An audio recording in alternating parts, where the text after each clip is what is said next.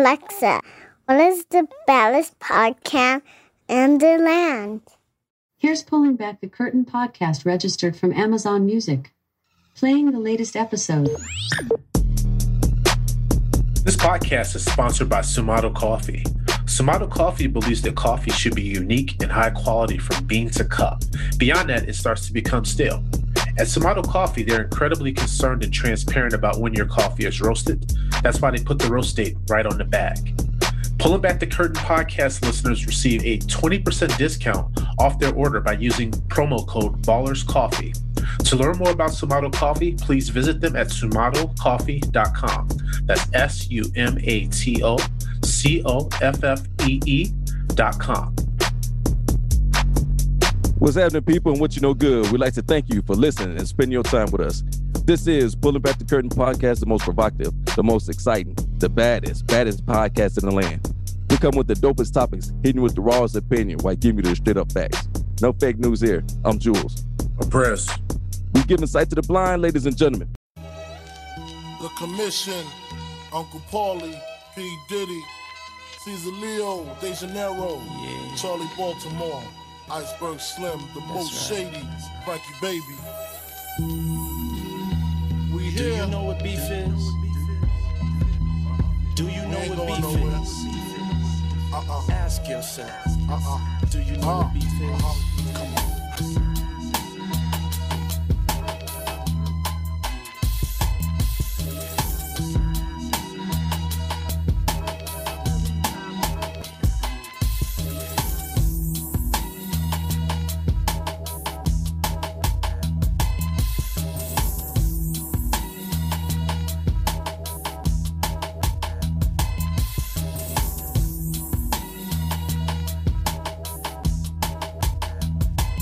What's happening? What up with it? What you know good and what it do?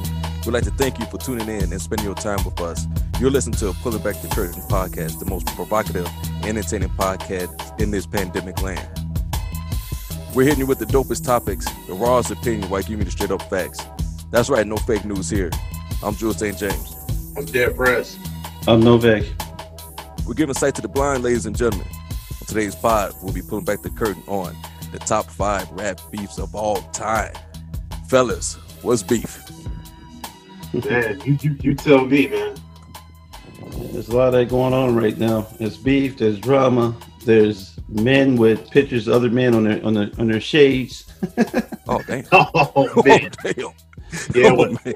Oh, when I saw, hey, when I saw that Novak last week, I'm like, what, what's going on, Diddy?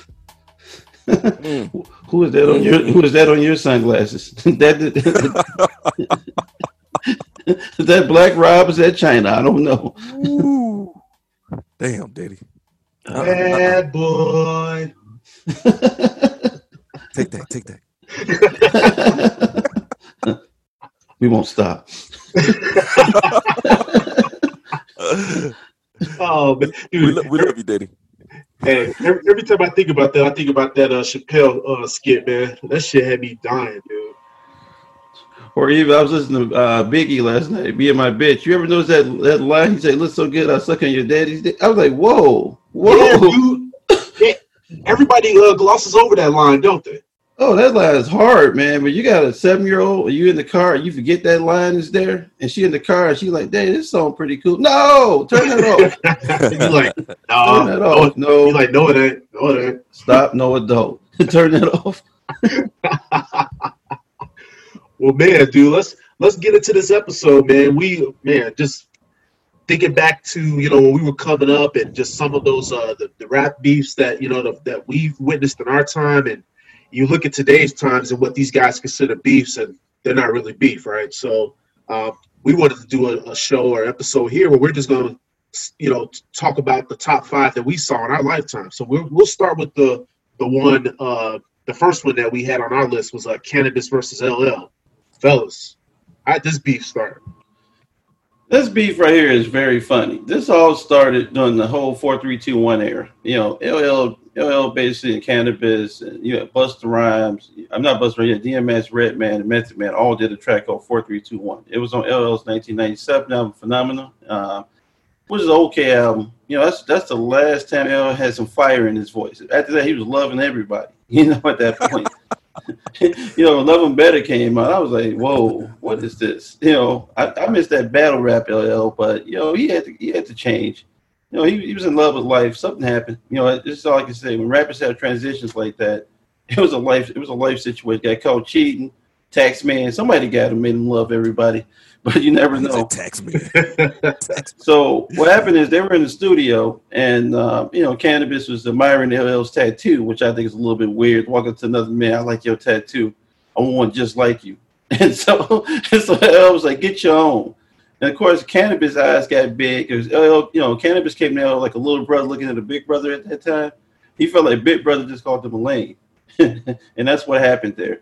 So Canibus went in on him, made that verse, the infamous verse about snatching the crown off his arm, and at that point we had a beef.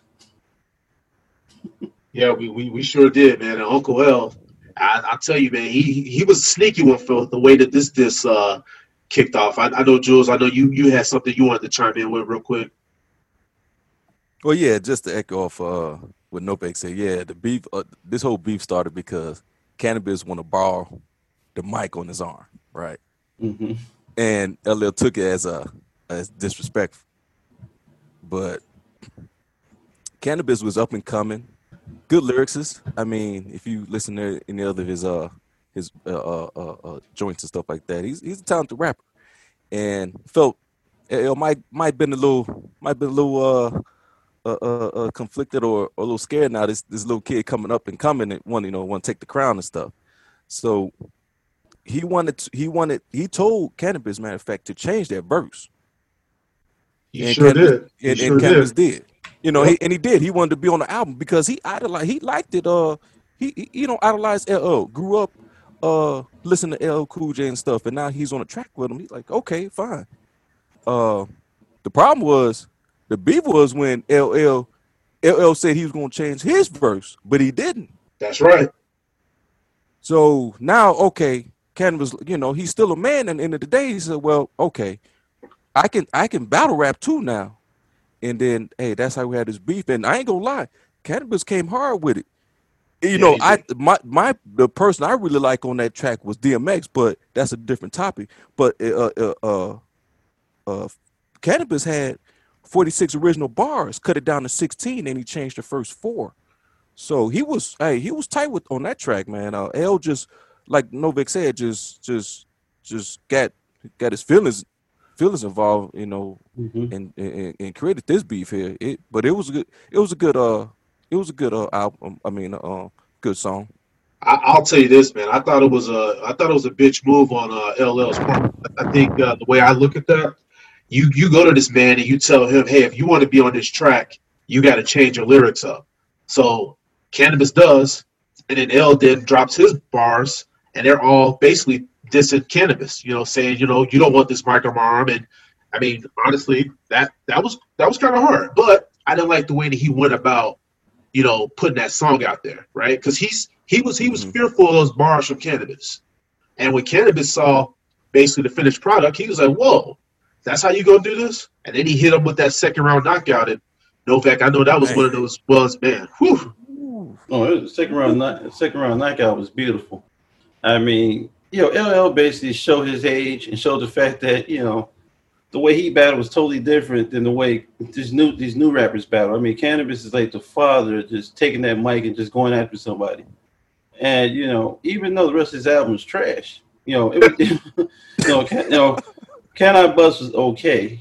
I mean, I I'm gonna be nice. It was okay. It was a plate, Mhm. but it didn't have a lot of food on it. I mean, like I'm gonna I'm gonna say it's trash. Just putting the whole plate in the garbage at that time. But compared to like you know the biggies and stuff of the world, and you know we get on that later. It was it was a very um, shallow uh, shallow album in that regard. It wasn't a great album. It was a good album. Good albums basically forget like in two weeks. You know that happens to a lot of artists out there right now. That's true, uh, Novak. I mean, let's let's think about this too. I mean, we were coming up. There's albums that we still talk about from back in the day. These rappers now they release an album three four months ago. We've already forgotten about it. So that's that's a really good point. Yeah, I mean, you drop a you drop album, you drop album today, and you know they got one single on the album and it's gone at that point. You know, like it's like radio ain't really keeping artists alive anymore. You know what I mean? No. Now, now today is That's a about good point.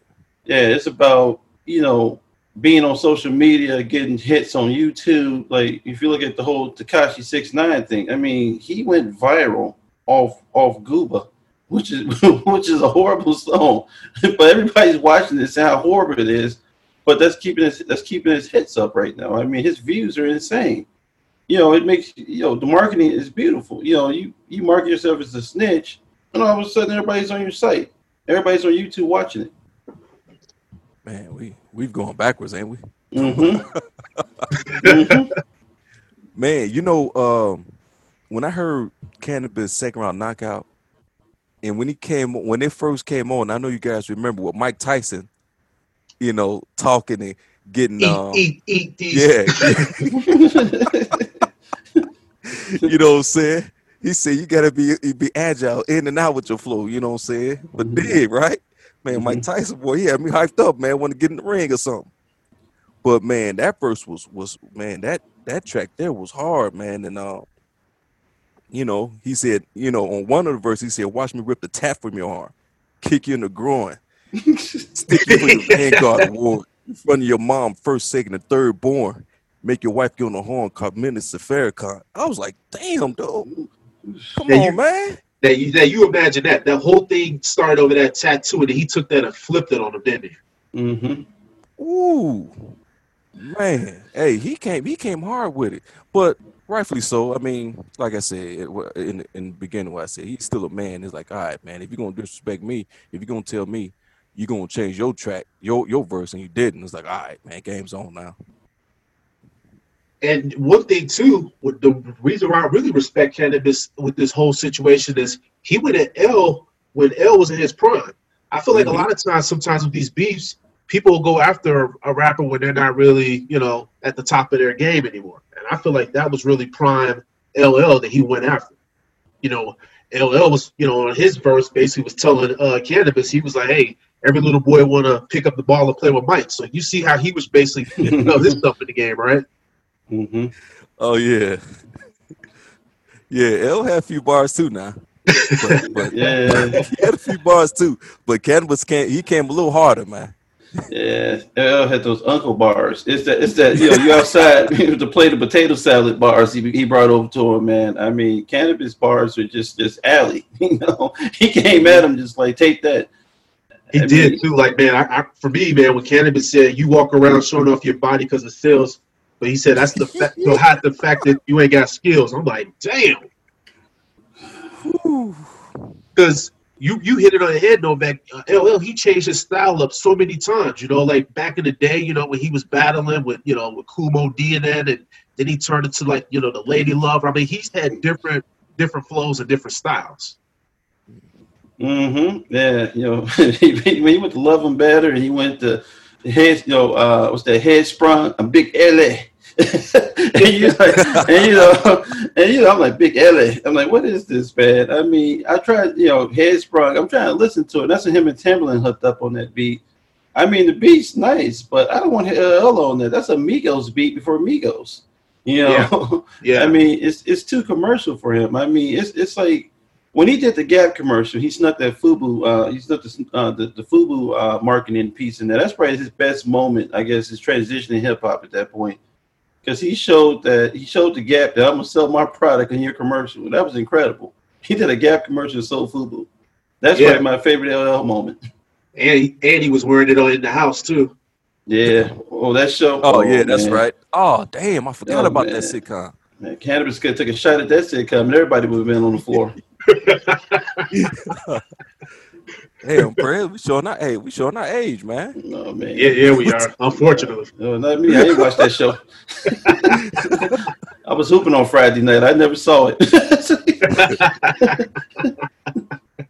So, what do you guys think about when LL hit back with Canibus with all that uh, the, the the Ripper Strikes Back? What would you guys think about that track? This shit's it was lukewarm, man. It's played baby bath water, man. It had, it, had, it was it was that no tear Baby bath water. it was that no tear shampoo, man. That's what it was. You know, I want to Oh burn. damn. Oh man, come on, man. Damn. hey, hey, hey, Prez, you didn't get to come to me, man. I ain't got nothing to say after this. Yeah, Novak, you pretty much closed that one down. yeah, he. I mean, you know, L, he didn't really have any memorable bars on that one to me.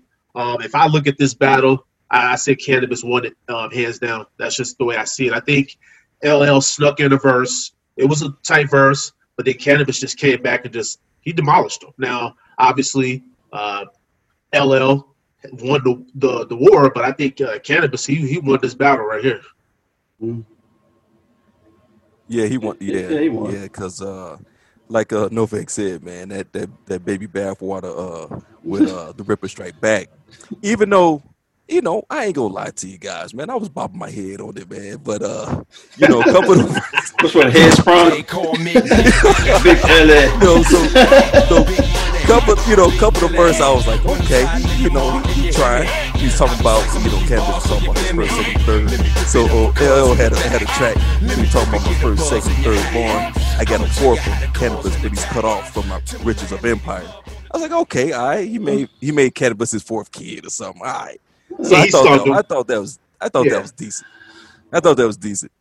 And, and, he, and he told Canibus that 99% of his fans don't exist. That was kind of hard too, but Yeah, yeah, yeah, yeah, yeah. Neither does LLs. You know, you think about it. I mean, your, your your fans, your fans only like you. You take your shirt off, and most of them are dudes, probably in that situation. oh, Ooh, man. Yeah, man. Well, that's hey, that's how you feel, Novak? Man, I do. Man. You he gotta, said think, most of them, he said most of them dudes. you gotta think about it, man. I mean, you know, it, women, women, you know, like, uh, you know, what's the other song he had, man? He had that screaming, uh, scream your name, Big Daddy. You know, what was Yeah. that? What was that, man? What was that trash? It's like, you know, what I'm talking about. Uh, it had the nice beat. I mean, I, Headsprung is the one that really upset me, man. I mean, you know, I, re- I remember being in the dorm and somebody playing that, and I just walked out the dorm room. I'm like, man, you're, you're t- you've been canceled. I can't listen to this right now. Headsprung. I can't even get hype. I couldn't even get hyped to go to the weight room on that. That song made me want to lay down and, and question hip hop at that point. Novak was canceling people in the 90s. uh, Mhm, ladies and yeah. gentlemen. Mm-hmm. That's too funny. Well, man, let's let's get into a beef that that we could kind of maybe have a little bit more uh, give and take on, because like you said, that, that that first one, we we pretty much unanimously uh, feel that Canibus uh, got the best of LL. Um, Oh, What you guys think about, uh, yeah, what you guys think about the 50 of Jaw? How'd that beef kick off? That's a funny beef when you think about it. I mean, that beef is hilarious because it goes all the way back to 50 Cent, you know, when he basically was a stick up kid and he did other things on the street. And, you know, what happened was, you know, pretty much that Ja Rule was doing his thing at that point. And, you know, Ja Rule was big. You know, Vinny Vecchi was out. You know, he was, you know, he was doing his thing. 50 was still rapping and doing other nefarious acts on the street at that point. And I remember 50, I, I remember Ja got robbed in, 90, in 1999. I remember that. I was I was in college. Yeah, that's how old we were. Uh, I was in college, and I remember I remember Ja got robbed, and 50 Cent made a song called How to Rob. Yep. and, and I remember listening to that song, and he basically described how to take Ja's stuff. And all that originated because Ja 50 felt that Ja snubbed him on the video shoot. You know, he had a video shoot, you know, for one of Ja's songs. 50 didn't get the love he wanted, basically, pretty much. And he was upset. So so when when uh, Ja got robbed, 50 made a song, basically, took a jab at him, basically. That jab went at him. You know, how to rob went at Jay, went at Mase, it went at a lot of people. So 50 came out the door just taking shots at people pretty much. I mean, his thing was he he wanted he wanted people to know that I know you got robbed. Thank you for snubbing me because you know that they had that trap Murder for Life, and 50 was been in the video, but he never got sh- he never got in the video because Ja didn't want him in the video. That's the track with Memphis Bleek. You know, Oh, with yeah, low, remember the low that. Yeah, riders yeah. and everything like that. And that's what Yep. upset him. And then you know, um, 50 came back with Life's on the Line. Yep. he just went directly at him. He had that it's, he had that murder chant in the background. That song, I remember that. I used to play that all the time.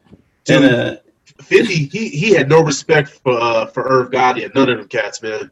No, none, man. Vinny oh, he Vetti was still out there on fire. and Life's on the Line was on the it was on the back burner pretty much. It was playing. People were playing that on the underground. I remember going to Sub T and stuff like that, and they're playing Life's on the Line after Ja Rule. Just let Ja Rule know where his place was.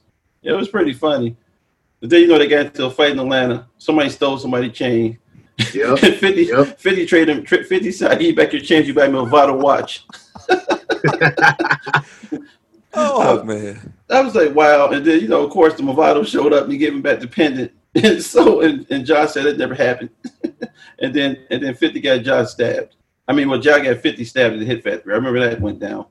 But it was 50 Cent. You can't kill him. You know, like, as Josh said, he's like, he's like Satan. It's 50. You can't kill him.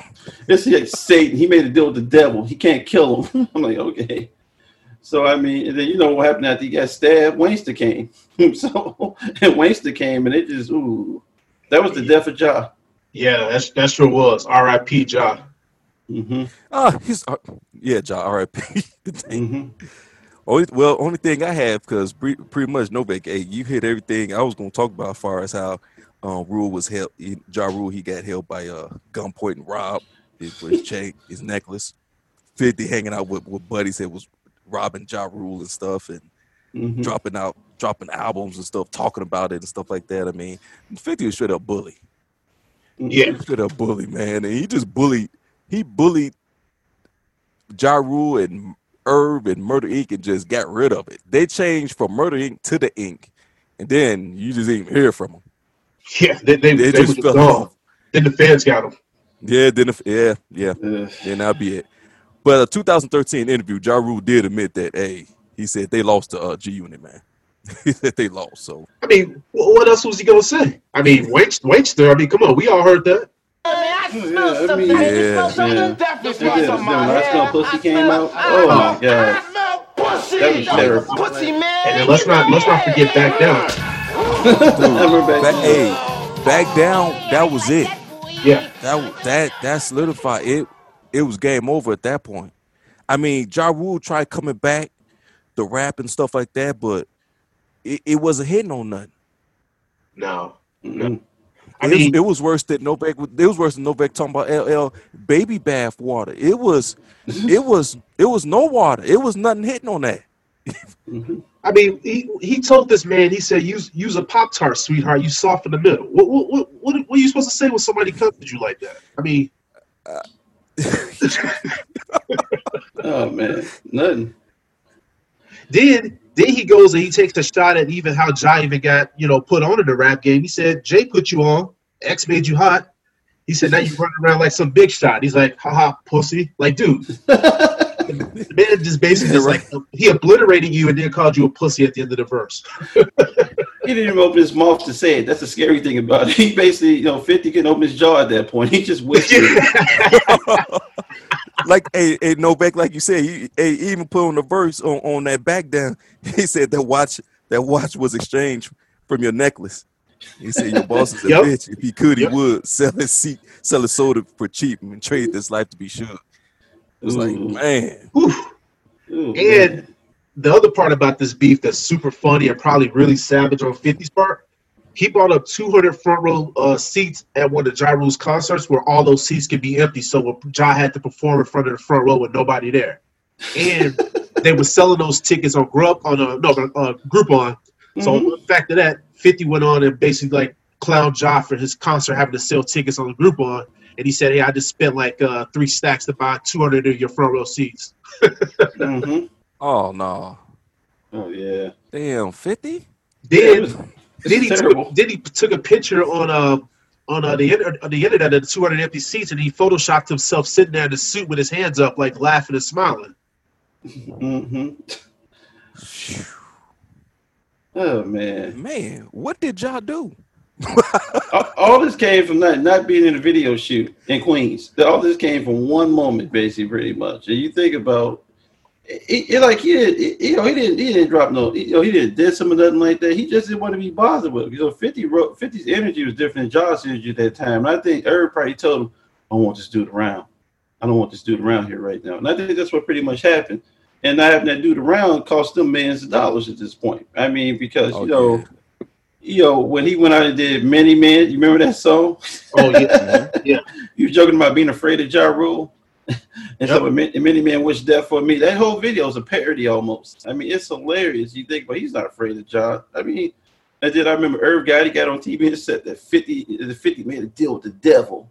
And 50 can't die, and I'm scared for my life. I mean, they they they perpetuated the mystery of 50 Cent at this point. They I sure mean, did. They did. They made it bigger. And then the funny thing about M is laughing. Eminem's in the background laughing the whole time. He's the biggest troll of all time. He's laughing that there's a man who's a bigger troll than him. That basically, you know, 50's relentless, man. I mean, he made T-shirts talking about them. Yeah. And then Get the Strap came back. That was that was him talking to everybody, including John. Yep. I mean, And you know the other thing too, uh, it don't take much. Like you brought up Novak about fifty. It don't take much to get on his bad side. I mean, we, we see what he's doing right now to people. Everybody in, in the damn industry seems like they owe him money. That, that's crazy to me too. you know, Martha Stewart of hip hop. He'll clean your ass up and sell you a cupcake. I mean, that's what he'll do. Now, I don't I don't want to shortchange Ja Rule. Uh, he did come out with a song "Loose Change." What would you guys think about that one? Two quarters hit the desk, and that was it. That's what loose change means to me. It, it, it didn't do much. I mean, all that did is weight that beast up and make it worse. And then you know, then Fifty started posting. then Fifty started posting pictures of him and stuff like that.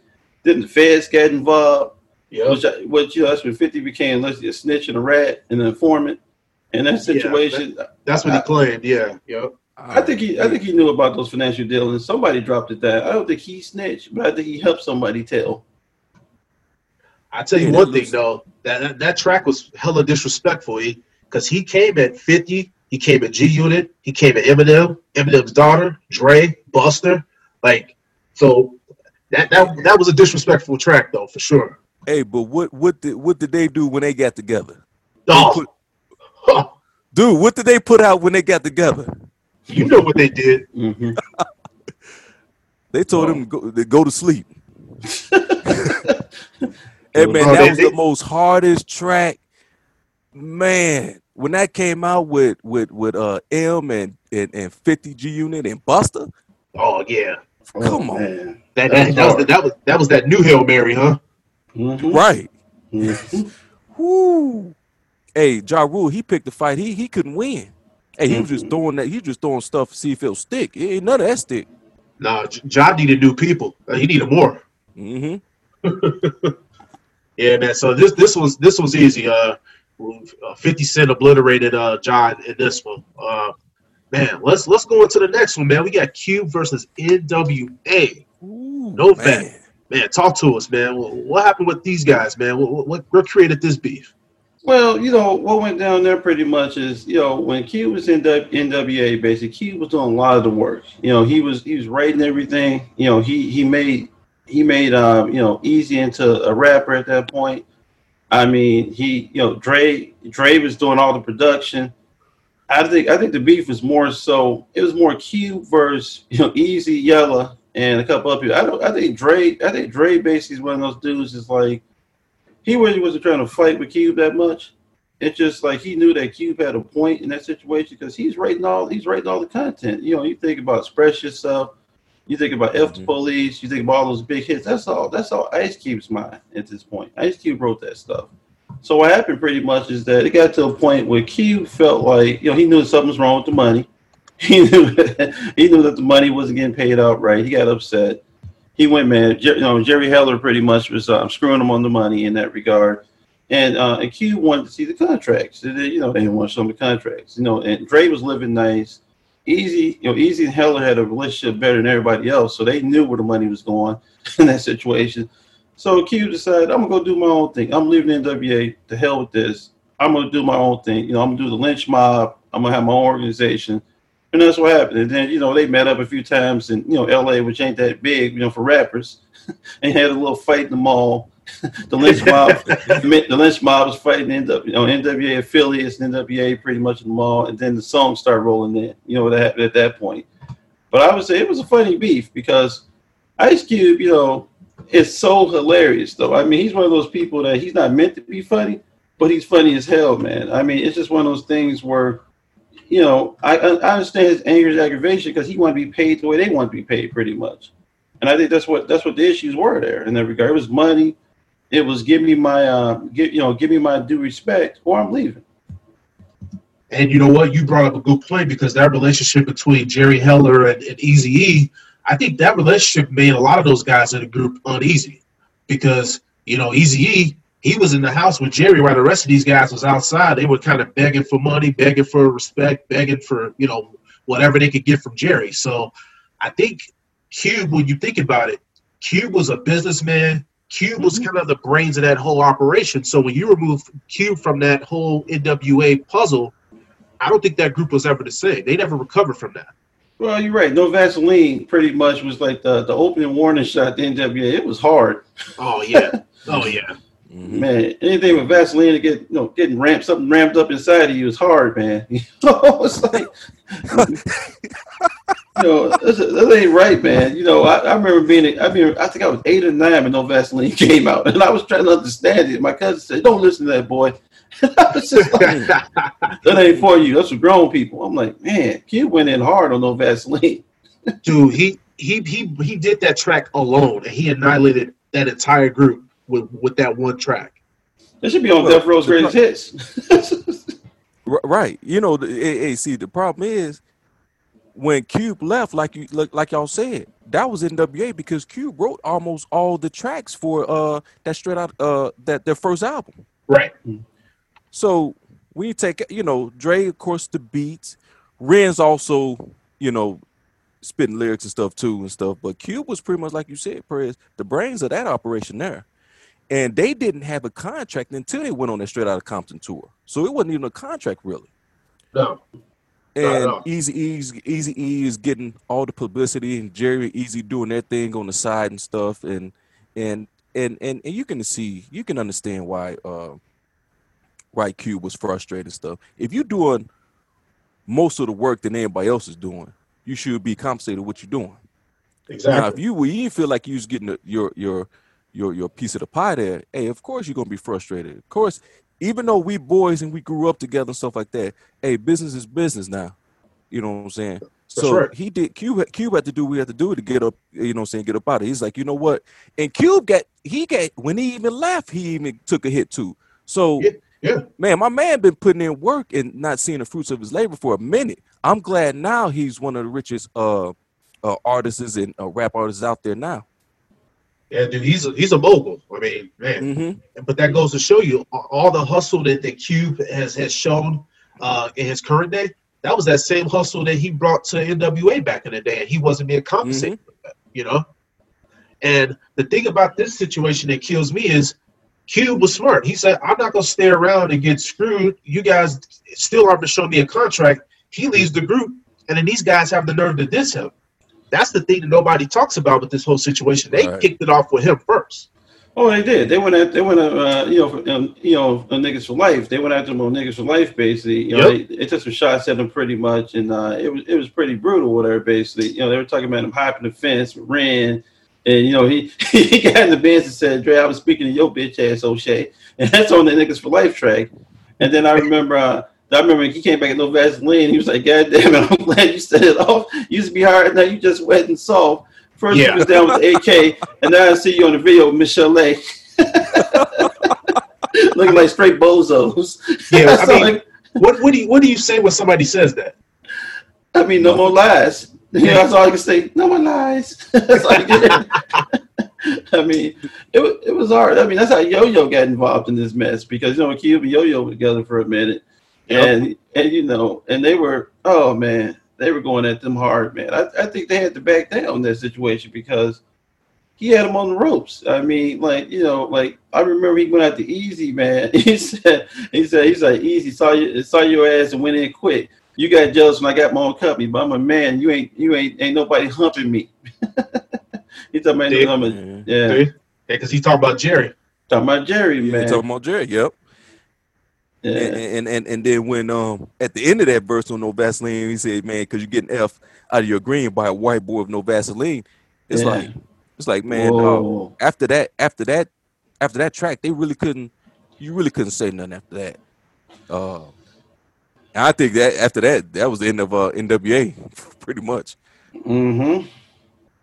Yeah, we called him a, a disgrace to CPT. That was crazy, man. He's like, uh, it was it was wild, man. I, I still remember he's talking about you getting fucked real quick and Eazy's dick is smelling like Ren shit.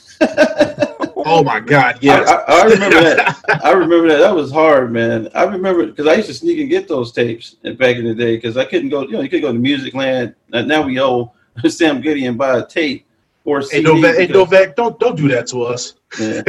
Mm. And I'd be listening to my yellow Walkman, and I'd be walking around through the house. Ooh, I mean, I mean, Compton, California hip hop, man. You know, rap hip hop at that point in time was vicious, man. You had Too Short out there. You had you had MC Eiht, man. We don't even get on that. You know, we should talk about that DJ Quik MC Eiht. You know, Yeah, Private. yeah, quick. oh my god. Oh yeah, that, that was another that was another good battle. Yeah. Oh, dollars and cents is so wrong. It was on Murders the Case album. So the one thing too, like when I when I look at this whole situation, so NWA they they basically tried to come for Cube a little bit, but we know on No Vaseline he he he annihilated them. But I wanted to point out just one quick verse from NWA. So they basically said, "Hey, we started out with too much cargo, and we, so we glad we got rid of a Benedict Arnold." So basically, they tried to you know paint Cube in an unflattering light, like that he was basically you know you know not a good guy there, and they didn't want him around. But then Cube fires back on these cats and says, I started off, he said, I started off with too much cargo, dropped four niggas, now I'm making all the dough. White man just ruling, nigga with attitudes, who you fooling? Like, and they never came back with another uh, song or anything after basically uh, Cube dropped that track. And don't forget True to the Game. Don't forget that track. Oh, that's right. When he kidnapped him and put him in the trunk. That's right. oh my god, man. That's some memorable lines on that one, man. Oh my god, man. And He's he's keep talking about the snappy nappy dugout, and now you left out, and I'm like, wow. I mean, yeah, Well, you Cube. phew. Well, you was see, well, you see, it was it, it was the truth. It was the truth because what happened afterwards? You know, Dre left. He he him and Suge, you know, did Death Row. Eazy, unfortunately, was sick with HIV and, and passing. Ren came out with a couple of albums. Yella, you know, so it, it was when Cube said that, you know, when he left, he got all the dough. You know, saying what y'all making. It, it was true. Now Dre was smart to get you know to get out and do his thing because he knew he knew as well that you know this ain't gonna last here. So, so yeah, but you know what just- though? But Dre went from one situation where he was getting jerked to another one where he Oh, really got jerked. Yeah, now that's a that's a different that's a different episode. And oh we- yeah, That, that's a that's a future pod right there, right? In Oh, in, it in, in, the- in short uh short uh, in the short burst, he ended up leaving there. so make a long story short, he ended up leaving. So again, Yeah. So so who who won this one, guys? I mean, I I, I say Cube hands down. I'd say Cube just I based say- off I- this Cube. I say I say yellow one. no, no, cube. yeah, well, yellow yellow probably won when he was out on tour. Yeah, I, I, I, I give you the line when I thought he knocked him out, Biz. He goes, "Stop being Uncle Tom, you sell out house niggas scum. Get something back to the place where you made it from before you end up broke. Fuck around, get your ghetto pass revolt." Wow. Man. And that's the that's the nicest that's the nicest lyric I can say on this podcast. The other one we can't even go into. No. No, no, we might get canceled. man, I know. I, there, there were so many good bars that we couldn't even we couldn't even do it. I mean, yeah, didn't want to push the envelope too much. Yeah, the one he took shots about his about Dre's wife. Ooh, Oh God, oh God, yep, Yeah, well, man, used- Use we- that B word. yeah. Well, we down to we down to two battles, man, and so these two are probably just some of the most influential battles and beefs that you know we saw, you know, in our time, you know, following rap and coming up. We got Nas versus Jay Z. So, fellas, how did this one kick off? I mean that that's a weird one in that situation. That's a weird one, pretty much. I mean, like their beef, their beef wasn't like these other these other guys' beefs. It wasn't as violent or angry. You know, they weren't as all connected. You know, in that situation. This this beef goes back to Reasonable Doubt, and you know, the Reasonable Doubt era, pretty much. You know, there was a couple of times like. Uh, you know, with Jay had Jay had performance, you know, when he first Reasonable Doubt out there, and Nas supposed to show up for a show and didn't show up. And then you know uh, he's also be on that Jay Z track "Bring It On," but he never showed up for that track, and that kind of like uh, pissed some things off. And then you know, uh, and then you know they you know they you know they sample a lot of uh, you know they you know Jay sampled a lot of Nas you know on Dead Presidents. You know, the world is yours. You know, he t- you know they sample you know a lot of Dead Prez. You know, you can hear you could hear a lot of uh, Nas on Dead Prez and everything like that. And then you know that it just went. It, it was more production anger. You know what I mean? Anything else in that situation? Their beef was they were taking they were doing passive aggressive things to each other. Like I'll take your voice. I made you know I made you know I made your line hot. You know, and that's pretty much what happened with them. Pretty much in that situation. Because I mean, it was written, man. You know, the message that that track, the message when he really went at Jay, and he goes like, "Alexa TV says the minimum. What does Alexa TV inside of it have to have to do with anything?" And that's that was him taking shots at Jay Z or whatever it is. He, you know, he he likened his mind to Alexis on "Can I Live." You know, Jay Z Jay Z's whole mind state was like on "Can I Live." You know, he was taking shots, and then you know. Uh, you know, and then they also had Lexus GS on that uh, on the Dead Presidents Two track. So I mean, their their beef was more sophisticated. You know, it didn't really boil over to years later because you remember you remember Jay sampled Nas's voice. You know, the rap game, the rap game started like the crack game. That's right. Yep. I thought it was a I thought it was a friendly like you know, hey man, I respect you, and I'm gonna use your voice. I thought And- it was I thought it was flattery too. Yeah. But he didn't like that basically. No. Then you know, and then you know, the city is mine just really got Nas and his feelings pretty much. You know, you know, um, and, you know. Also, they both relation- relationships with Biggie, and they always were competing about who was the biggest, you know, Biggie friend in that situation. I think Jay was closer to Big than Nas was. I think Nas might have more street rep with Big in turn. I think they hung out more in that situation. But I think from artist perspective, I think Big and Jay just collaborated more, if you know what I mean. I mean, Yeah. just, just, a, just a lot of shots, man.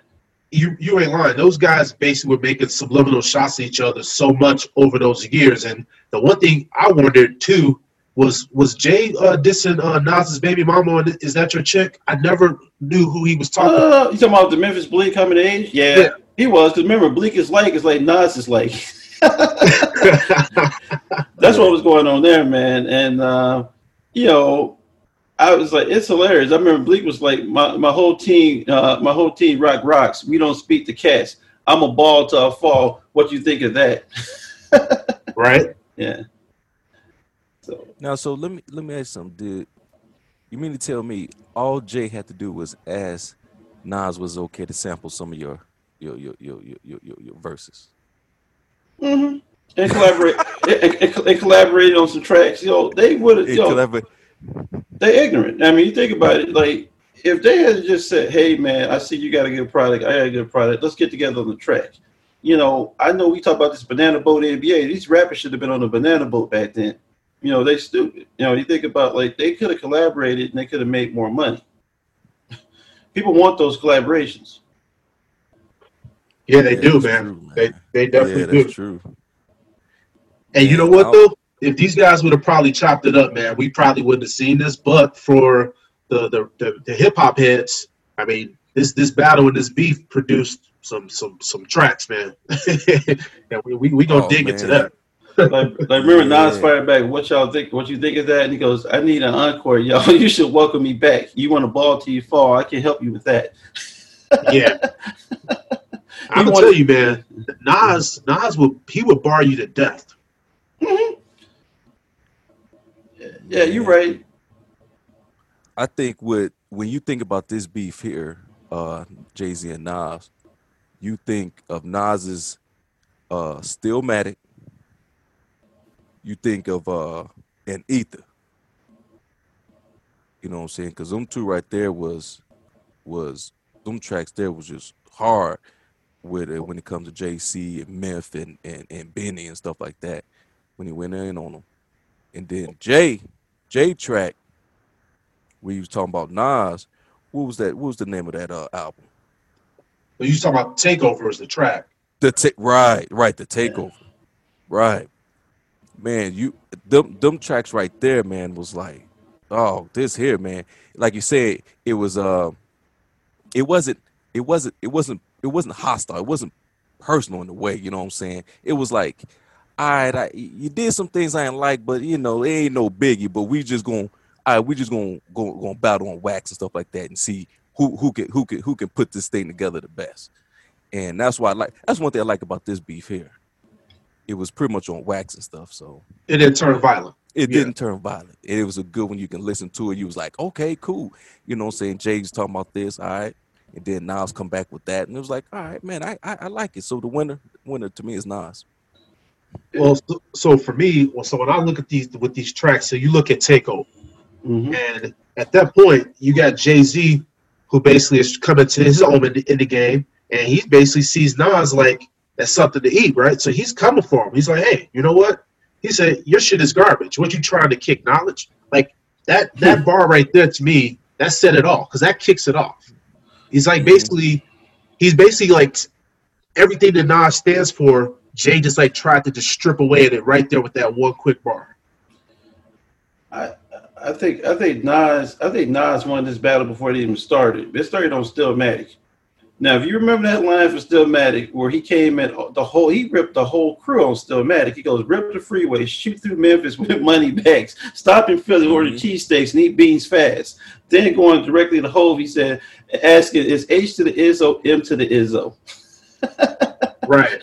I mean, Nas, Nas to me, I think, I think Jay did a good job with the takeover, but I think that's all he did because Stillmatic was on. Stillmatic started to take over, and then he came back with Ether and finished them off. he put it was an mm-hmm. Oreo at that point. You know, you know, if you think about it, the takeover is the Oreo, and you know, Stillmatic is the black part, and then you go ahead and you put another black part that's called Ether. He wrapped them up real nice on that one. Yeah. Yeah. He Well- But but I will say this. Now I, I do agree ultimately that Nas did win this battle. But to be fair, Nas did have four months to respond to Takeover. And in this day and age with rap beefs, Mm, if you take more than three days to respond, you already lost. I mean, we can thank Drake for that because I mean he, mm, good. Uh, you know, good you know, good you saw point. what he did to your boy Meek. Oh man, you know, but you think you think about Drake. I mean, it, it is different in this era because they they t- they fired back real quick, but the production is terrible and it's not even clever at that point. I mean, I give it to him. I mean, you know, Revenge is the best is the dish best sold cold at this point. You know, I'm gonna get you. No, you know, you don't know when it's coming. And that's what I respect about Nas in that situation. He came, he came back. He just waited. He waited. He let Jay do the takeover. He let him ride around inside, you know, the AMG you know, with the flags on it, man, his zone. He came back and just shot. He he destroyed that whole album damn near off one off Ether. Ether came out basically and shut that down real quick, and the blueprint had to come and finish it off. True, but though, so one other thing I'm gonna push back on when I when I think of Takeover, which I thought personally, I thought Takeover was the better song, but I think Ether was the better diss track. But he basically took a shot at Nas's whole basically uh, time as a as a rapper, right? He said, "You've been in this game ten, I've been in it five. Smarten up." He said, "Nas, that's four albums in ten years." He said, "I could divide. That's one every. Let's say two. He said two of them shits was due. I was like, nah, the other was Illmatic. That's a one hot album every 10 year average. what do you tell me? That's so lame, right? Dude told me. Yeah, that's hey, that's hey, hey, that's dope. That's dope, man. Uh, hey, hey, he did his hey, hey, Jay did his thing on that one. Or like when he was like Esco ad went from nas- nasty Nas to Esco trash. Had a spark when you started, but now you're just garbage. Yes, sir. then he then he told that man, he said, You fell from top 10 and I mentioned it all to your bodyguards Oochie Wally's verse better than yours. Come on. He's talking about Big Horse. Yeah, big horse, yeah. Yeah, he, yeah, he tried, but then you know you got last nigga alive, and you know he dropped that track pretty much. You know he compares, he compares his beef to you know to you know Jay Z to Scarface. Basically, that was pretty funny when you think about it. I mean, um, I think I think I think take Takeover had better production. Takeover Takeover was just more energetic. Ether was just mean. It was just mean and very grimy. It came out of somebody's basement crate, you know. And then Super Ugly. You remember Super Ugly was out there too. Yeah, I do remember that. I do remember that. He took that bad intentions that Dr. Dre sample. Oh man, that was hilarious. Mhm. So I'll say this: you you're right because on Ether, uh, Nas really took shots at Jay's credibility. I mean, it was with facts, all facts. The lyrics and bars was, was dope, but But then Nas also had some jokes for Jay too. Remember he called him a tabo ho? Like that? That's Tabo ho. Oh, Yeah, he ugly. trying to do karate. he, said, he said 30 years, 30 years old in your karate class. And then when he called him ugly, you know, Jay real sensitive about his looks. so he called him ugly. And you know, oh man, you know. Yeah, and also too, you know what? So uh, Novak, you brought up earlier about how they battled over that relationship of who was really Big's friend, right? mhm. So Nas on Ether, one of the, the, the bars that I really liked, he said, first Big is your man, then you got the nerve to say that you're better than Big. He said, dick sucking lips, why don't you let the late great veteran live? Like, that's a hard line. You, you, you, then, then he went into the murder Inc. thing. You, you stabbed Lance over puss. Yeah, yeah. I think they I think they both were pretty messy at that point. You think about, you know, Charli Baltimore, you throw all these chicks into the situation, you throw these baby mamas into it. They were in the same circle screwing the same chicks. That's, that also perpetuated this beef. You know, I you know, you could almost even since you think about what they did for hip hop, and so you almost could call this damn thing a draw with them because neither one of them knocked the other one out. It was No. just like they were, you know, they were they were hitting boots pretty much because I remember they were hitting gloves and they were just stepping back. I remember, um, you know, when they got together on Black Republican and you know, hip hop is dead and everything like that. You know, the hip hop is dead album. I mean, Black Republican with Jay, that was just like the correlate. That was like the the correlation to like, oh, that was bullshit. Let's get this money, and um, they dropped it. You know, it had a, it had a happy ending because they saw what happened with you know with Big and Pac. hmm Yeah, you, Mhm, yeah, good that point. we yeah, we all yeah that that definitely was very unfortunate. But the thing is too, so Nas had time to basically chip away and chip away and chip away at Jay Z on on this ether. And the, the thing too, when you look at it, Jay is all about the bravado and the machismo, right? But like you said, Novak, he basically made shots against the guy's looks. Said, "Hey, you think you getting chicks now off your looks?" He's like, Negro, please. Like, so, like, basically, he's letting them know, like, dude, you only get these chicks because you got dough. And just trying to chip away at him as much as possible with that. Yeah. Mm-hmm. Yeah, there's a lot of cats that get ladies because of their money. Yeah. hmm Hey, you know, And, and, and the way he ended the track when he was like, was with whiskers like a cat compared to beads you whack, he said, You Mhm. pop shit, apologize, nigga, just ask Kiss. Like, the way he ended that, it was hard. It was Yeah. hard. I mean, it was hard. He wanted to. He wanted to know. He wanted to know. Talking about, you know, and it's so funny you think about it. Uh, you know, on Song Cry, you know, he, you know, you're talking about, you know, those girls wouldn't mess with us. Now we got money. I mean, Jay told on himself in Song Cry. he You know, did. You know, I mean, he basically he, he he professed that everything that Nas said was true. Because you know, when he had no money, they were looking at him like, "Get the hell away from us." Then he got the money, he became those, those same girls. Now he was, you know, they were stabbing, and so it's a whole different Back situation. then, right? Even Biggie said, "The sky's the limit." Homegirls, you know, Oh, the yeah. homegirls never be fucking them. I'm like, whoa, you know. So you tried, so you tried to say when he was Hawaiian Sophie, they weren't trying to mess with him, huh? No, he was a Jaz-O. Jaz-O was the killer in that group, basically, when they were Hawaiian Sophie, you know, the, during the whole Hawaiian Sophie thing. I mean, Jazz was writing the lyrics. Jay became a writer and the rapper from Jazz. That's, he took Jazz's style. I mean, lot, of, a lot of people say that. Yep. Oh, you can hear it. I mean, listen to the originator. Listen to the originator. Um, you know, '97. You listen to that, basically. You know, when you talk about the flow, you got a mill in the background describing the flow. Oh, that's right. Yep. Yep. I mean, it is what it is. I mean, I mean, the thing with Jay is that Jay is Jay started taking other people's flows, which I really do like. But you know, lyrically, you think about Reasonable Doubt, still one of the greatest albums of all time. Hands down. Because, because you know the way he went in, and then you know, um, the you know, the, you know, the streets is watching. That's my favorite. That's one of my favorite hip hop movies of all time because that one you could see a little bit of the hate. You know, he was talking about you know, I mean, that's it's a it's, it's a predecessor to what Fifty did with Window Shopper. You know, when he riding around through New York and people seeing him, and they hating.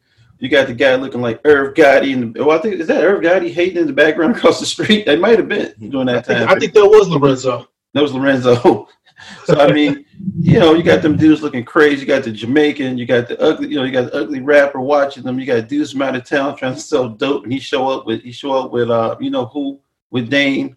and I mean, it, it's hilarious. I think that it was a good time for hip hop. I mean, compared to what we got today. I mean, even though their beef might have turned violent at some point, because you know Jay known to stab a man. I can't win this. I'm gonna stab him.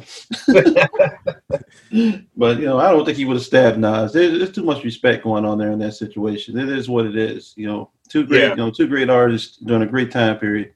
We needed yeah. that at, at, the at the big and Pac. Agreed. I, I, think for this one, man, I was really torn. Uh, like thinking back on this uh, debate, and I have to give it to Nas slightly. And I think I'd mm-hmm. give it to him just because he basically executed all points of like a proper way to, to just someone. I think Jay left the door open for Nas on the takeover, and Nas slammed that door shut. Hmm. Yeah, what you no, guys I agree. Think? I no, I agree. I agree. It was it was it was it was a classic way of of handling the beef.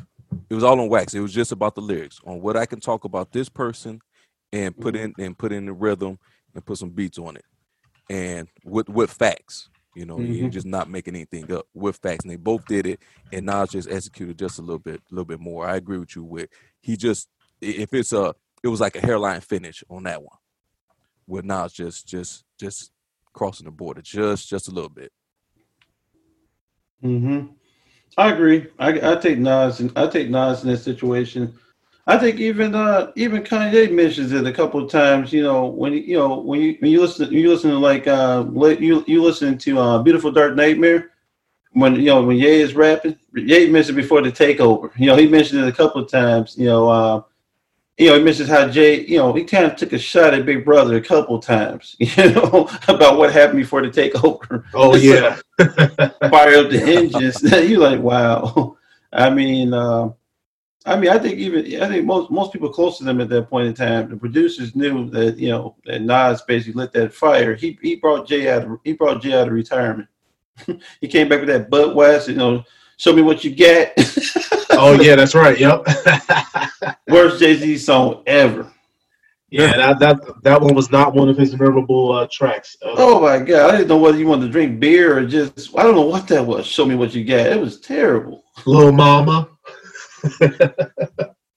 you know, yeah, that, that was not that was not one of his good uh, moments in Kingdom Come, but we, we can talk about that another time. Oh god, dig a hole. but man, let's let's get into uh the, the, the number one beef that that we had coming up as kids was that Tupac versus Biggie, which then became Tupac versus Biggie, Bad Boy, and the entire East Coast. So how did this beef uh, kick off, Novak? Oh man, my we got enough time to talk about that. I mean, I mean, it's it's the most. It's like a damn soap opera. You know, to be honest with you, it's really sad. You know, because I mean, to think about it, I mean, you know, it, it was crazy because it's like they started off as friends, sleeping on each other's, you know, couches and stuff like that. And you know, the crazy thing about it, the crazy thing about it was like, you know, you had a situation where I think one point in time, Biggie asked Pac to help manage him because he felt that you know he wasn't getting that management need from Puff because you know Puff wanted to party, drink, and make videos. You know at that point and dance. Right. And you know, and Biggie Biggie was more street compared to what you know what Puff is used to dealing with. You got a guy that's wearing white every day, and another guy looks like death warmed over, trying to sell drugs and, and, and bring those bars every day. They didn't fit together. Big and Puff is like It's like taking peroxide and trying to put and trying to put it on a, a potato chip at that point. And you know, it's just nuts. I mean, their beef, their beef came out of pretty much. You know, there's a situation where uh, you know Tupac went into the studio like '94. Yep, Quad, Quad Studios. Quad yep. Studios. He got robbed. And you know the thing about it in that situation, though, he's in Biggie's hometown. So you know a lot of those artists back then, even athletes today feel I'm in somebody's city, I should be protected because that's my guy's city. And the fact that, you know, that went down and, you know, who didn't get involved with it, it made things worse in that situation. It turned more into a situation of, you know, Pac got shot five times. And then, you know, he believed that Big had something to do with it because he thought that Big was jealous of him. And, you know, he's also getting fed that energy from all the people around him pretty much to tell them that, man, Big don't like you. Big don't like you. But if you just slept on this guy's couch, how is there so much drama going on in this situation? So, you know, Pac got shot, you know, went to the hospital. Big, Big wasn't exactly, Big was very stoic about it. Like he didn't really care, but he cared. But you know, he didn't want to come off as being, I think, soft in that situation. Be like, man, they shot my guys. You know, he didn't want to do that, so he kept his distance. And then you know what happened pretty much. Then Biggie dropped that track, man. Who shot you? Yep. And who shot you came out While And- while Pac while Pac was in jail. while Pac was in jail, and that was terrible. And you know, But quick, quick question, quick question. I'm trying to figure out now. Now I've heard that track "Who Shot You" was was made way before Pac got shot. Is that true or not? Now I'm trying to get clarified. I'm trying to get clarification. that's the Well, rule. I, I, I heard originally they wanted that song for Mary J. Blige, but they thought that the track was too uh it was a little bit too rough. Yeah. Well, well yeah. hell yeah, it was hard for Mary J. Well, you know what? Mary, where's Mary J. though? You know, Mary J. with no Okay. relationship that would have fit. You know, we didn't like happy, nobody like Happy Okay. Mary J. Black. We like Mary J. Black going through divorce. That's when you get I'm falling down and stuff like that. Dude, Mary. I, I like I like my Mary J. Like I like Adele. I, I need you to be having problems and just a bunch of dysfunction in your life because that's Oh, when you- we get that music. You need a fat and angry. this, new, this new Adele wearing yoga pants, man. It's gonna be trash. Somebody send that lady. Somebody send that lady a box of Krispy Kremes now. yeah, we'll oh, see Oh, what man. happens with her, man, for sure. So So, you know, so, so, so, Jules, you, so you, so you think that this track was not intended for uh, for Pac? No, see, man, I'm I'm looking at I'm looking at I'm trying to, you know, going through the timeline and stuff like that. We we was big on it when when it first came out. So uh so yeah, we all knew that Pac and Big was was boys. mhm. They was boys. They was like like Novak said, they was they was sleeping on the couches and stuff. They was yeah, Pac was was he took Big under his underneath his his wing, give him the ins and outs of the business and stuff like that. But he did Pac did tell Big to go with Puff, uh, Puff to because he can he can bring him more out, uh, bring make him more of a star. But that night when he had that that recorded that uh, session in Quad's recording studio, and he was on his way up there and he got jacked. Pac said he ain't never thought he didn't think that he was gonna get Jack in New York because he's always good to people. That he didn't think that that people ever will, will, will come at him because he was always showing love to New York and, and to people and stuff like that. So he was surprised on that. And then, you know, while you getting shot, emotions go, uh, you know, emotions come into play and you just start thinking outside the box and stuff. And then he was going through his legal problems. That's another another big thing that's on your back and on on on your chest and stuff. And people just start thinking. I, I mean, uh, fortunately, I thank God I ain't never been in that situation. But I mean, for him to get shot and then, re, recuperate, and then you get trial, and then you go to prison, then people in your ear telling you, "Oh man, it's your it's your dude," and then you started thinking like, "Oh man, they wasn't they didn't really have my back." He said, "He Pac said, Big, this is your town. How you don't know who who shot him? Who shot me?" So he was like, dude, it got to, you know what I'm saying? You know, I think these people right. It got to be big who set the hit. And Well- that's when, Yeah. man, that's when, that's when it turned into crap at that point because it went from, it, it went from a, a good relationship, a good, you know what I'm saying? They, they was both boys to enemies and they got literally East Coast and West Coast battling, hating each other. Oh yeah. Oh yeah. That's how big it was. And then it doesn't help that you got outside ag- agitators, you know, say manipulating them too also. More so a Pac than Big. But Big, what Big could have done, he could have, I, and I think he said he did try to reach out, but Pac at that point, he was gone. He was too, you know, say he was headstrong on this thing, and and I think there was no talking to him. No, I, you, you're right. I think though when we look at this situation, so yeah, these guys, their friendship dated back to '93. They met while uh, Pac was on tour. Uh, so basically, they had a friendship. They basically developed like a nice chemistry with one another. They helped each other with their careers, gave advice, that sort of thing. However, when you think about the situation that happened at Quad Studios, Pac was going up to see Big because I think Big was recording at the time. He's So- in the studio. He's upstairs. Exactly. Exactly. So Pac gets just gets robbed. Then as he's getting wheeled out of there, he sees Lil' Cease and he sees a couple other guys from Bad Boy. And at Jimmy that Mafia. point, you got to think about the paranoia that can go into somebody's mind in that situation. He's fighting for his life. Now he's seeing faces of people that he's like, "Whoa, wait, you you're here at this? What, what's going on?" Mhm. Now, Pac's in prison, right? Like you said, uh, Jules, he's got people in his ear. That Who Shot Ya" song came out. I don't necessarily know if that song was about Pac or anything like that, but guess what? The timing of it, right? You got a guy, right, right. you got a guy here in jail, right? He's been shot, and now you you you have this song that comes out, and it was very, it was one of those songs where it could go either way, right? hmm I mean, you're the ti- it's the timing in that situation. I mean, who shot you? You're right. Jules was made before this incident happened. It's just that this is marketing. This is Bad Boy trying to, you know, create a beef. Exactly. Exactly. Outside agitators adding on to the to the fire. Exactly. You know, Oh, Puff go is ahead, brilliant. Puff is brilliant with that. He dropped that at that time because he knew there was a disconnect. I mean, you know, like when you know when uh Big when Pac told Big to go with Puff, I think that was that was him signing his own death certificate at that point.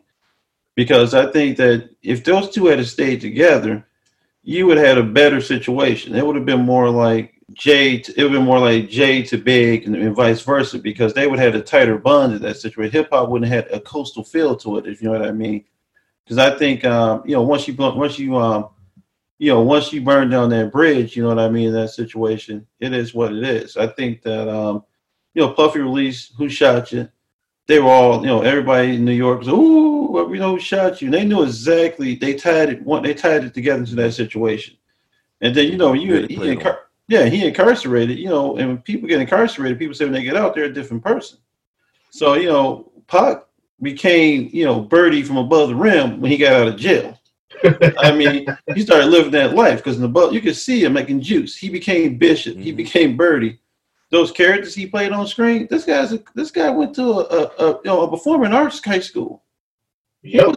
He was no gangster. He went to performing arts high In, school. in, uh, in, in Baltimore, that's how he met Jada Smith. Yeah, I mean, he, you know, he was a studio gangster you know, at that point. You know, he was playing gangsters because that's the role they gave black men during that point in time. But you know, Mhm. he kind of mutated. I mean, when Brenda's got a baby, he was dropping knowledge and everything like that. And he was, remember, he was also hanging out with Puffy. I mean, uh, with um, with Humpty Hump and Sure. Shock G. Oh, They were- yeah, Shock G and They were doing those jobs around the world. He's wearing a dashiki. So it was hard to see this guy go from 2Pacalypse to Tupac. You know what I mean? Well, he went from he went from T U P A C K P A C to Tupac. That's what I was, going, I was getting ready to correct you. Yeah, that that was the the, the middle part. yeah, yeah, I know. And when he mutated like that, and then just became Pac. so, and so I mean, you know, and I think you know, I think he's upset. Like, like you know, like uh, Jules mentioned that you know, you I'm in your city. You know who shot me? Big knew who shot him. But the thing about it was, it's more complicated than that. Because if Big knew the shooter, and the shooter, you know, Pac messed with a lot of dudes and messed with a lot of chicks. And you gotta understand, this was somebody higher up the food chain that shot him. This, you know, you go back into mm-hmm. the days of Supreme and real gangsters in New York. People right. that, you know, Haitian Jack. yeah. Ex- uh, yeah, you ask yourself like, what happened? You know, what happened to, um, you know, what happened in those situations? Those were real killers back then in that regard. As, Fifty has get shot, to get, how it feels to get shot that many times and live. They hmm didn't want to kill him. They wanted to send him a message. they would have killed him if they wanted to. They didn't. I mean, man, they they they dropped nine on our boy Fifty. Oof. hmm And that's why that's you know that's why people feel he signed to deal with the devil. I mean, who else you know get shot nine times and stabbed a, a month later and lives? Damn. Man, right? Yeah. I think that the thing when I think about that, who shot you? I think uh Big he dropped that track or Puffy probably because Puffy's all about marketing, right? So Mhm. the track was dropped at the height of basically Big's, you know, ascension to basically being, you know, the king of New York with their rap. right. But they also didn't realize that that song was going to thrust Biggie and Bad Boy into the middle of a conflict that they didn't want any parts with with uh, with Pac because now this conflict not only has affected labels, but you got so- people taking sides. Now you got an entire region of of the country now both picking sides, right? And that's how this beef became very problematic and became very dangerous. Well, it became game related at that point. I mean, you you know, Mhm. you think about when Pac became a blood, and you know, and Suge Knight, you know, the Suge, this is the darkness in the situation. Suge is a blood. He made everybody blood around him, except for except for Snoop was a Crip.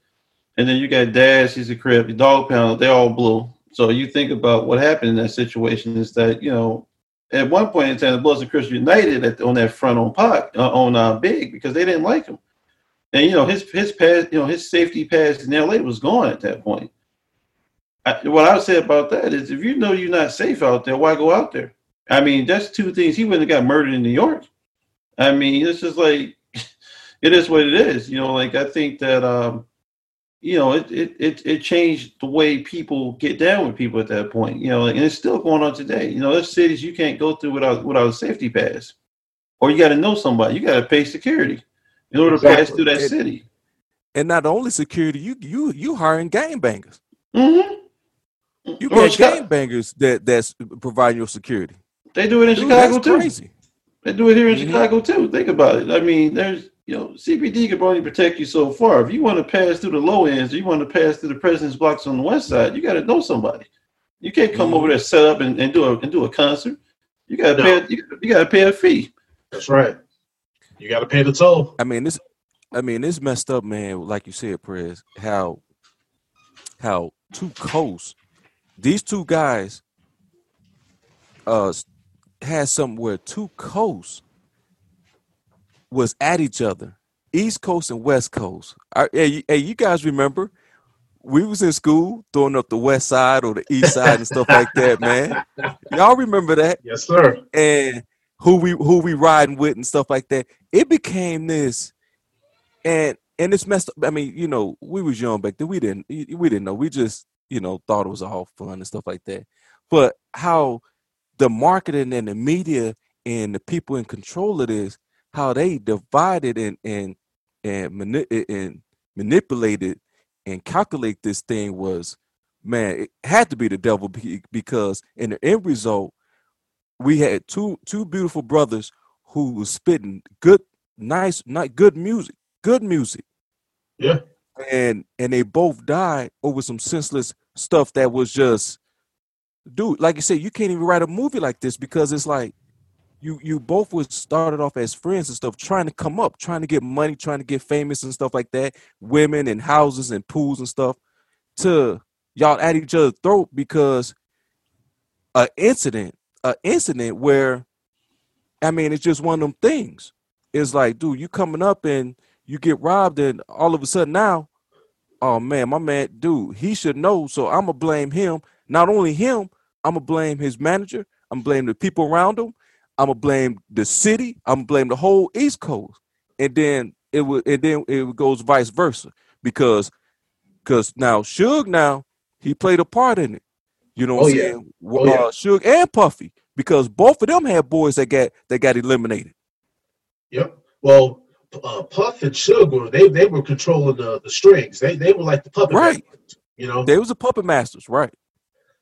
I will say this: uh, when when Who Shot You came out and you know that that song came out, we were all like, oh, that's a that's that's a decent song because you know lyrically it was a dope song. You know, it was Biggie mm-hmm. laid back on on the on the flow, everything was cool. But then when Pac came out with that "Hit 'Em Up," I I still remember this like mm-hmm. like it was yesterday.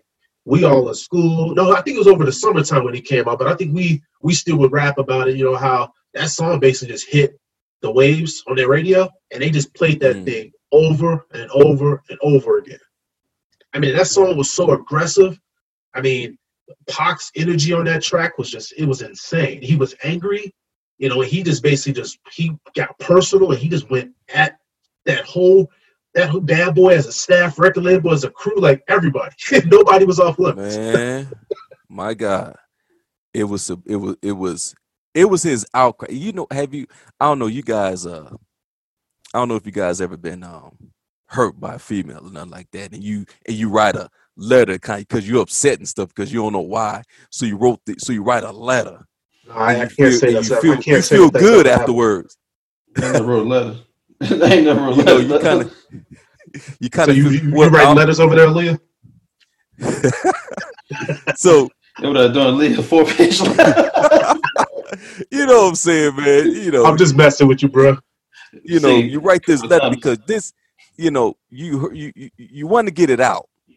You ain't talking to her no more, so you want to get it out. So you wrote a letter, and afterwards you feel good. Hey man, Pac wrote this letter, this this rap. I wouldn't even call it a battle rap. This was just some some some some some. He was angry. He was angry, right?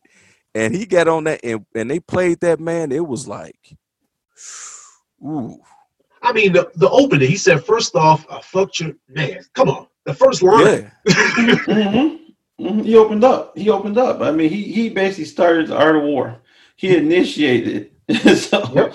I mean, you know, they were they could have been beefing like like Jay and Nas at that point, just lyrically. You know what I mean? But Right. I mean, he made it personal. Then he brought the Outlawz into it. They, you know, they walking around. They dressed in fatigues. They wearing military gear. And I'm watching this like I'm at Pocket took this to the next level. And you know, in the background, Suge Knight's just loving it. And then you got Puffy over there scared as hell, like, oh my God. Because you know, Puffy ain't got no gang affiliation. No, Puffy, No. Pu- Puffy, Andre Harrell was not gonna say Puffy getting his ass whooped from up there. no way. You know, I think, you know, you know, the problem was once gangsters got into the music industry, like the mafia got into the casinos with hip hop, it was over hmm rap. I mean, you could you couldn't have a real gangster on, out there in L.A. running a record label, fighting with somebody in New York to the point where you couldn't go between two you know, two coasts. And the South is just out there making bad music. And so you had the South making Tila, girls in the club, and Pac trying to kill each other. He said Tila. Damn, I haven't heard that in a long time. Yeah, that's what was going on during that era. I mean, think about it. There was Drew Down and the rest of those guys. You know, think about the bad music that was going on. There was two dudes making all the good music, and Jay Z was in the background. Who you with? think about that. You know, Jay was doing Who You With. Jay was pop at that time. You know, he was he Yeah, was because he was he was on that the Foxy Brown uh, vibes back then. yeah. He did a song with Ba- he did a song with Babyface. Yes. Yep. Oh my God! That's why I was like, that's why sometimes I laugh. You know, I be like, man, these dudes, we know who you are in that situation. You did a song with Babyface. and you said that's the worst thing you ever did in life. Oh damn, yeah, damn. yeah, yeah. But you know, I think the thing is, you know, Suge Knight and Puff played the situation too deep in that Oh, regard. And Puff didn't have no generals in the war. You know, Suge had generals and street cats and all other stuff that was willing to go out there and take your life over a lyric. And you think about that. And I think ultimately that led to Pac's downfall because I think they took Pac out because he couldn't be controlled no more. Because I think he was moving away from hip hop. Yeah, That's he, real talk. and, he and- was. and a, and a lot of people said that he was trying to move away from Suge and that influence. Yeah. He was. I think I see th- th- and that was the and that was the thing. See, see, Suge Suge was a real gangster. Suge was a real gangster. He was controlling. And it's it, and I know you I know people see the documentaries and stuff like that. You know that that that rap label Death Row was was hostile. That's why Dre ended up leaving. Pac wanted to leave, but Suge was like, "Hey, you know what? Why don't we form uh Death Row East?" hmm If y'all remember that. Yeah, I I do remember remember that. Yeah. You know what I'm saying? And then he so Pac that wasn't Pac, like you said, Novak. Pac was he was more of a thinker, a poetic. He was motivating. He was very influential. You know, the the the the, the hard Pac was that was that was uh it was there, but that was forced out like the feelings f- from Suge. Suge implanted that and, and watched that grow, and it was messed up. He had some good tracks, and he and once in a while he do come back to some of his softer side. But when it come to you know the, the rest of it, uh, we're going after with Biggie and everybody else, man. That was just that was just it, and there was no controlling that, like y'all said. And yeah, eventually they was like, yeah, we we we have to take this dude out. Mhm. And it's unfortunate because I can see Pac as an older man getting into politics and and, and other things and and being a, a good voice for the black community and stuff like that.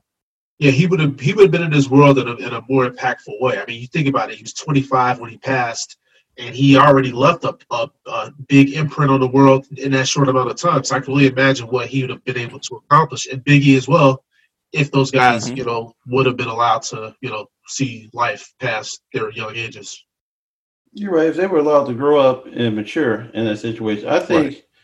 I think, I think Big would have ended up being more of a record label exec. You know, to be honest with you, because you know he had that he had that real shifty like mafia vibe to him, where like you know he liked to rap, but it was more to him in rapping at that point. I think he wanted to be a controller of that situation of how hip hop is you know being used at this point. I mean, you also got to understand that you know Big went to private school. Big was educated. He wasn't an idiot at this point. I mean, you know, it was like, you know, he was talking about how he had to hustle feed his daughter and stuff like that. Big made choices out there that was different from what his mother provided him as options to mature and grow as a young adult. So, you know, he chose that lifestyle. You know, so did Pac.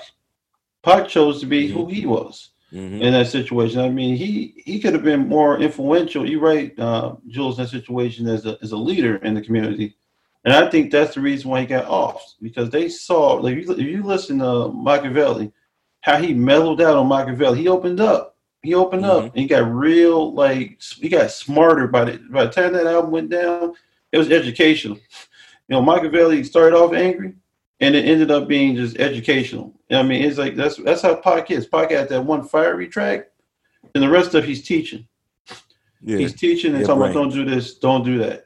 And you know, and I think I don't think Big got to that point in evolution as a man, but Pac Pac was coming off the high horse of yeah, maybe I said that about your your girl. Maybe I did screw up, but I shouldn't have said it. My bad. That's pretty much how he was. Yeah, man. I mean, and the thing too. So I don't even want to get into who won this beef because I think everybody lost when it came to this this particular situation.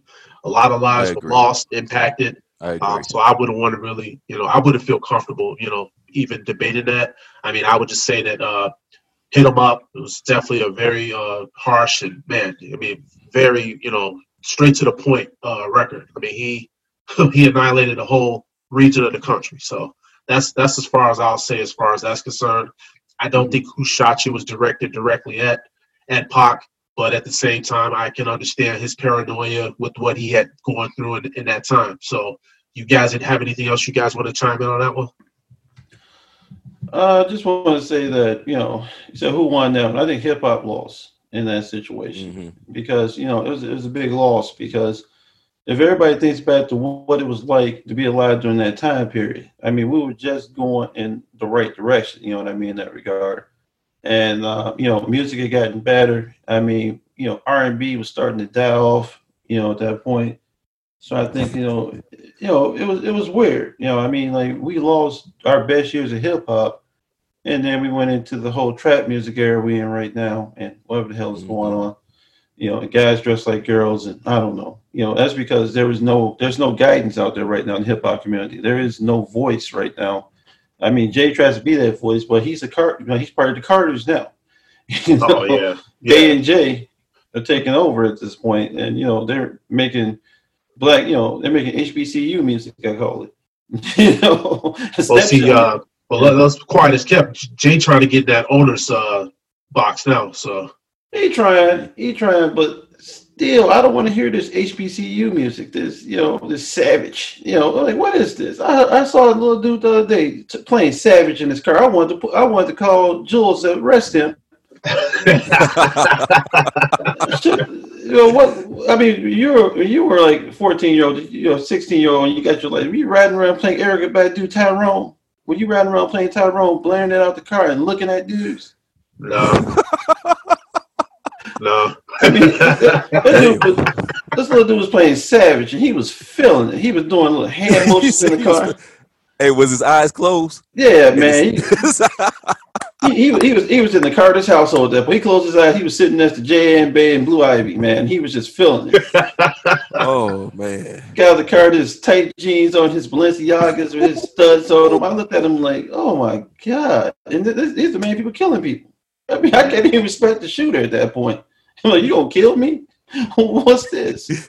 Yeah, because you you get you getting shot by Prince's crew right now. So it's- bust- by, the- by the busty boy. Bumbo clots. Out here shooting people, man. I mean, I, you know, he's just on in that situation, but I want my shooter to be masculine. That's how I feel about it. I don't want somebody to show up, show up, and I'm gonna kill you. I'm like, what? Like, okay, man, whatever. But yeah, no, no, Yeah, don't- I, I, don't want to go I there. agree, I agree with the I agree with the both of you. Uh, the the country lost on that one. We lost, like I said, like we said, we lost two great artists, two great men, brothers, you know, fathers. You end up losing husbands. It it it, it got escalated to something that it shouldn't, and people behind it uh manipulating them two to go at it, and in the in the, in the long run, end up losing their lives, and it it just wasn't good because, like you said, the, the uh, Novak, the music changed after that. I know you had your your Jay Z's and then um, your Eminems and stuff like that, but it was good music, man. When we was when we was in high school, we was listening to to this music. It was good. You was feeling it. You was bumping it and stuff like that. He was like, man, okay, this what's up. You had some stuff from the East Coast. You had some stuff from the West Coast and stuff, and the Midwest, the mid mm-hmm. Midwest, yeah. Hell, and then you had uh OutKast was was coming out and stuff. So yep, it, it was good music, man. And you we can't get it. You know, it's like damn, if we can go back to that, it was something beautiful. If these if these kids nowadays, it's like it's like watching Mike all over again with the 30 for 30. If if these kids can see what what kind of music we was listening to coming up and stuff and how it was uh uh uh evolved and stuff like that, man. Because I ain't gonna lie to you, a lot of this stuff I don't listen to nowadays. I can't listen to it. Well, you, you you're not missing out the Jules because you can't understand what the hell these fucking cats are saying anyway. Man, just say five words. You can say that shit hot. That shit hot. Everybody like, yeah.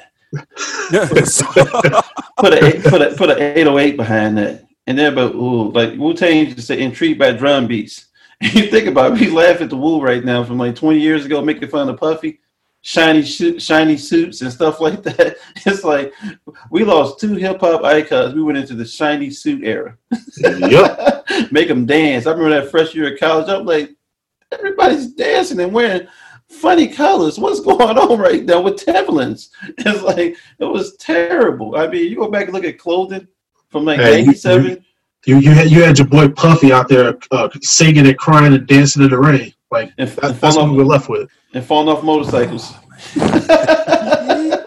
he fell off that motorcycle and rolled and cried like he cried like a little kid fell off a 10 speed.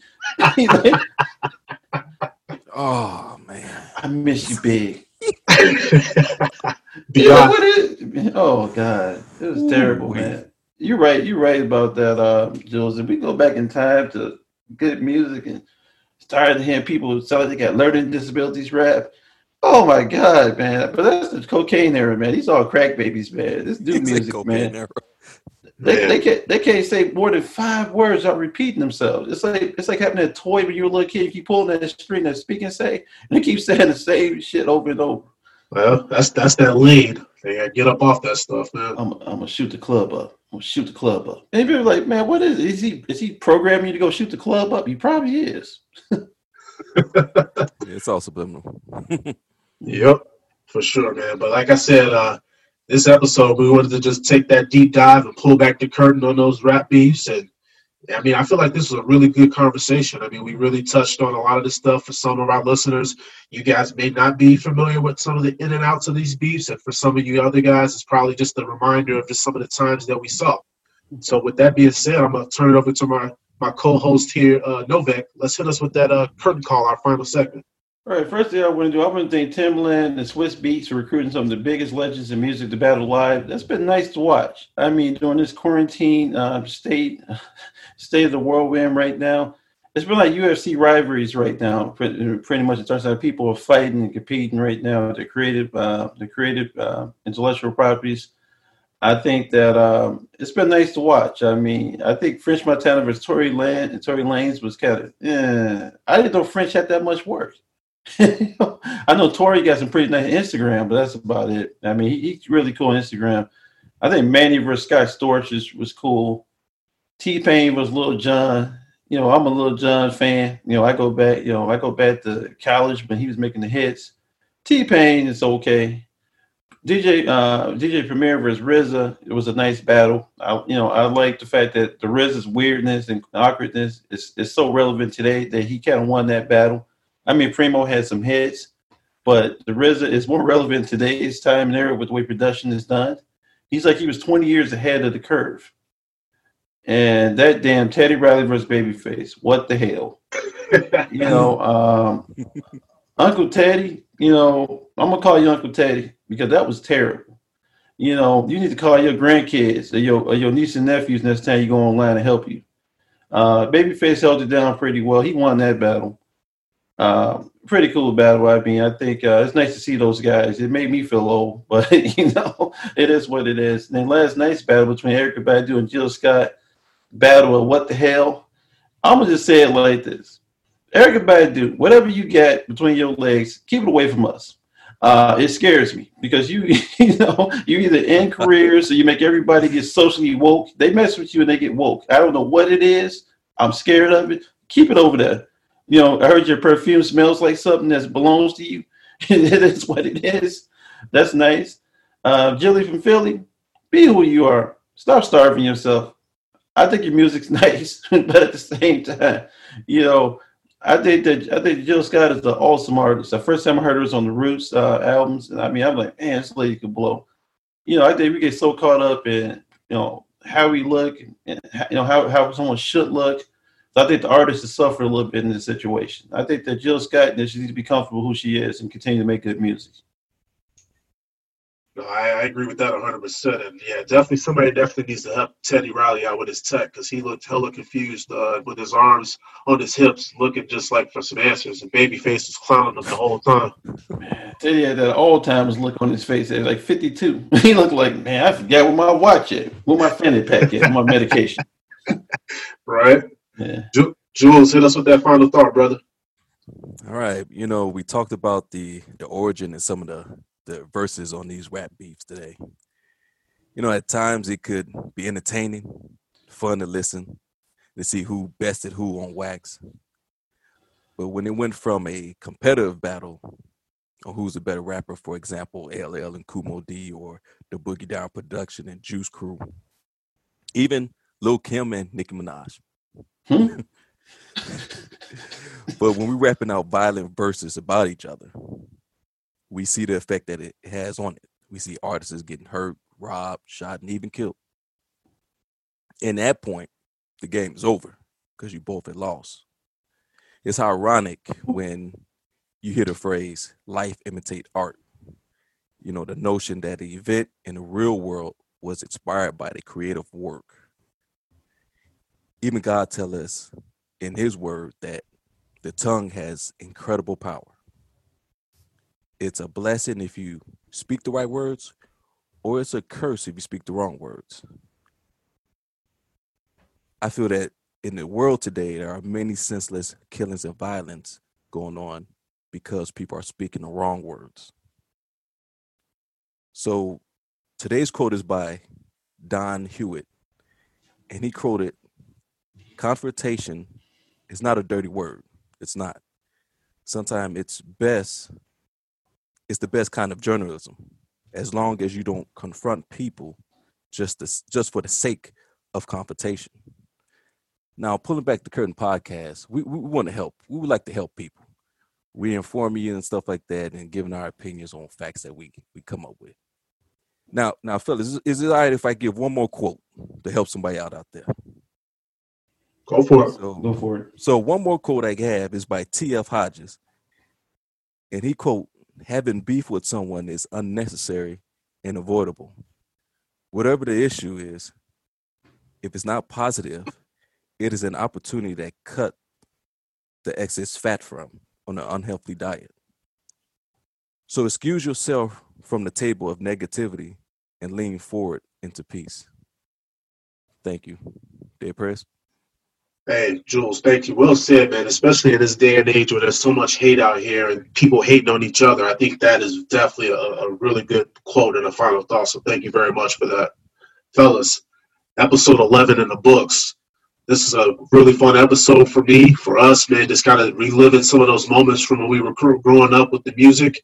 I love this episode so much. Thank you guys for listening. We're the Pulling Back the Curtain podcast.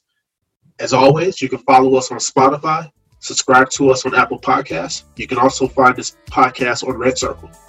Thanks for listening. Peace.